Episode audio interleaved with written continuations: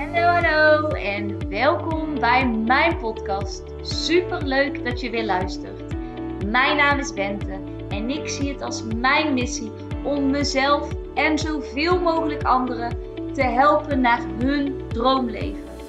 In deze podcast heb ik het over hoe je een succesmindset ontwikkelt, wat de wet van aantrekking is, hoe je deze voor je laat werken en hoe jij stappen kunt zetten richting jouw droomleven.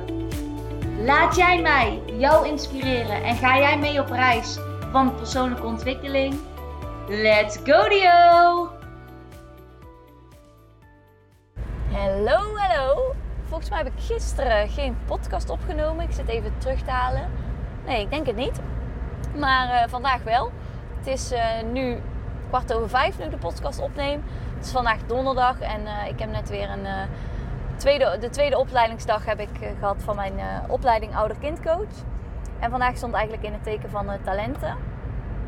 Maar voordat ik daar eigenlijk een podcast misschien nog over ga opnemen, wil ik het vandaag hebben over vergeven. En wij denken heel vaak dat wij vergeven voor een ander. Dat wij het doen voor een ander, zodat die persoon verder kan met zijn leven, zijn of haar leven. Maar vergeven, dat doe je voor jezelf. En dat merk je, heb je misschien al wel eens ooit gemerkt. Als je een klein akkefietje hebt met je partner, met je kinderen of wat dan ook. Dat je op een gegeven moment denkt: oké, weet je, wat het ook is, laten we het gewoon weer oké zijn met elkaar. En uh, laat ik de ander vergeven voor wat hij of zij heeft gedaan. Maar soms gebeuren er gewoon dingen dat je denkt: nou, dit kan ik nooit vergeven. En ik moet zeggen, dat verhaal uit het boek van Roy Verveer heeft me echt aan het denken gezet. Uh, daar heb ik het in één of twee podcasts geleden over gehad. Uh, maar dat gaat in ieder geval over twee moeders die beide ehm, hun zoon zijn verloren. Want van beide moeders is de zoon uh, vermoord. En de ene familie heeft besloten om 20 jaar lang eigenlijk te streven nadat de moordenaar werd gepakt en dat hij ook een executie kreeg. Dus 20 jaar lang hebben zij in angst, spanning, um, ja, wanhoop geleefd. Niet echt een leven gehad. En uh, die andere moeder, die heeft eigenlijk vrij snel besloten om het te accepteren. En wat bedoel ik daarmee om te accepteren uh, dat haar zoon dood was? En zij heeft eigenlijk besloten om die jongen, juist de moordenaar van haar zoon, op te gaan zoeken in de gevangenis. Zij is uiteindelijk een soort moeder voor hem geworden. En later, toen hij vrijkwam, zijn, hebben ze zelfs nog uh, samen lezingen gegeven. En wat bleek nou bij die familie die eigenlijk 20 jaar lang had gewacht op die executie? Toen is vervolgens dat moment van die executie gekomen. En toen kwamen ze er eigenlijk achter van, nu is hij zelfs dood. En nog krijgen we eigenlijk onze zoon niet mee terug. Dat wisten ze misschien wel, maar toch hadden ze gehoopt of verwacht dat hen een bepaalde rust zou geven. Een bepaald, ja, fijner gevoel. Uh, maar dat was eigenlijk niet helemaal zo. Dus wij kwamen eigenlijk toen tot het besef van... oké, we hebben 20 jaar in deze staat van zijn geleefd. En nu moeten wij verder. Maar hoe moeten we nu verder? Want we hebben hier eigenlijk 20 jaar naartoe geleefd. En nu is er niks meer. En in beide situaties is er evenveel verdriet. Het is niet zo dat die ene moeder minder verdriet heeft. Maar zij heeft die keuze gemaakt. En twee mega waardevolle keuzes. Waar wij denk ik allemaal onze les misschien uit kunnen leren. Of in ieder geval iets uit kunnen halen, laat ik het zo stellen. En dat is van één, hoe krachtig het kan zijn als je iets kan accepteren.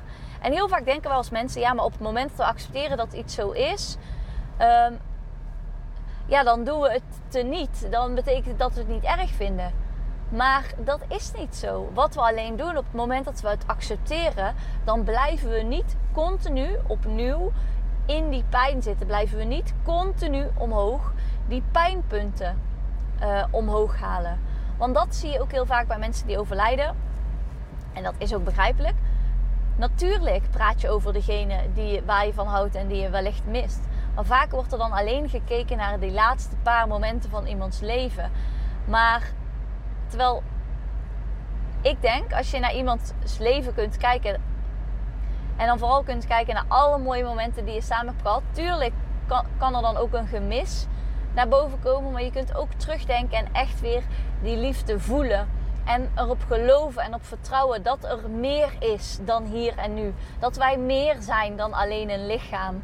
En dat een verbindenis als die er is, dat die ook gewoon blijft. En dat die persoon die er nu misschien niet meer is, dat die altijd bij jou is. Dat, dat, dat lijkt mij in ieder geval een hele fijne gedachte. Maar daarnaast dacht ik ook van ja, zij heeft dus twee dingen gedaan. Enerzijds het geaccepteerd, maar anderzijds dus ook vergeven. En toen dacht ik, ja, dat is dus echt zo. Vergeven doe je niet voor de ander. Zij deed dat niet voor die jongen. Die net zo oud was als haar eigen zoon. Daar deed zij het niet voor. Zij deed het voor zichzelf. Zij deed het zodat zij rust kreeg. En ik heb dit altijd een mooie tegeltjeswijsheid uh, gevonden van ja, vergeven doe je voor de ander. Ik denk nou, dat is makkelijk gezegd. Sommige dingen vergeef jij gewoon niet. En toen dacht ik, maar op, op het moment, en alles is goed, hè, maar op het moment dat jij niet vergeeft, blijf je continu in de weerstand. Blijf je continu eigenlijk de oude situatie herhalen, die niet is zoals jij wil. En dat houdt eigenlijk in stand wat jij dus niet wil. Dus soms kan het helpen. Ik weet dat het mij in ieder geval heel erg heeft met iets echt een inzicht heeft gegeven. Ik wil daar nu nog niet te diep op ingaan, omdat het gewoon nog heel vers is. En ik daar ja, zelf eerst doorheen wil. Maar om eens te kijken van is er een situatie, kan klein of groot zijn in je leven, maar waarbij het jou kan dienen, waarbij het jou rust geeft om te vergeven. En dan bedoel ik puur het gevoel. Dan bedoel ik niet dat daar een actie aan gekoppeld hoeft te zijn, dat je anders tegen iemand moet doen, maar puur op gevoelsniveau accepteren dat het is gebeurd. Op gevoelsniveau vergeven. Vergeef wat diegene heeft gedaan. Vertrouw erop dat mensen doen wat ze op dat moment kunnen. En niet iedereen kan op hetzelfde moment hetzelfde. Dat, dat is nu eenmaal hoe het is. En ik denk als je die shift kunt maken, ook al is het om bij een klein meningsverschil met je partner of met je kinderen, dat je jezelf zoveel rust kan geven. En ik gun iedereen wat meer rust. Want wij hebben als mensen nu eenmaal veel onrust in ons lijf. En als ik ook maar een paar mensen kan helpen met iets meer rust in hun lijf, dan denk ik dat het uh, mooi is meegenomen. En daar wil ik hem dan ook gelijk bij afsluiten. Dus ik wil je uitdagen tot twee dingen. Er is een, pak een situatie in je hoofd die klein of groot is, wat dan ook. Ga daar naar kijken en ga voor jezelf na hoe kan ik deze situatie accepteren zoals hij is?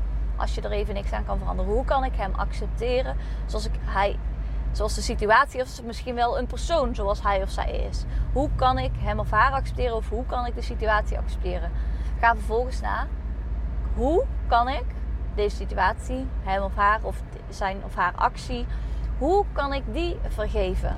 Ik zeg niet dat je het verder direct moet bijleggen, maar puur hou het bij jezelf bij je gevoel. Ik wil je daartoe uitdagen met dit verhaal. En laat me ook zeker, weten wat je ervan vindt. Want ik kan me ook voorstellen dat het wellicht iets anders of vragen bij je oproept. Laat het me dan ook zeker weten. Ik vond het in ieder geval super leuk dat je weer hebt geluisterd. En tot de volgende keer. Doei!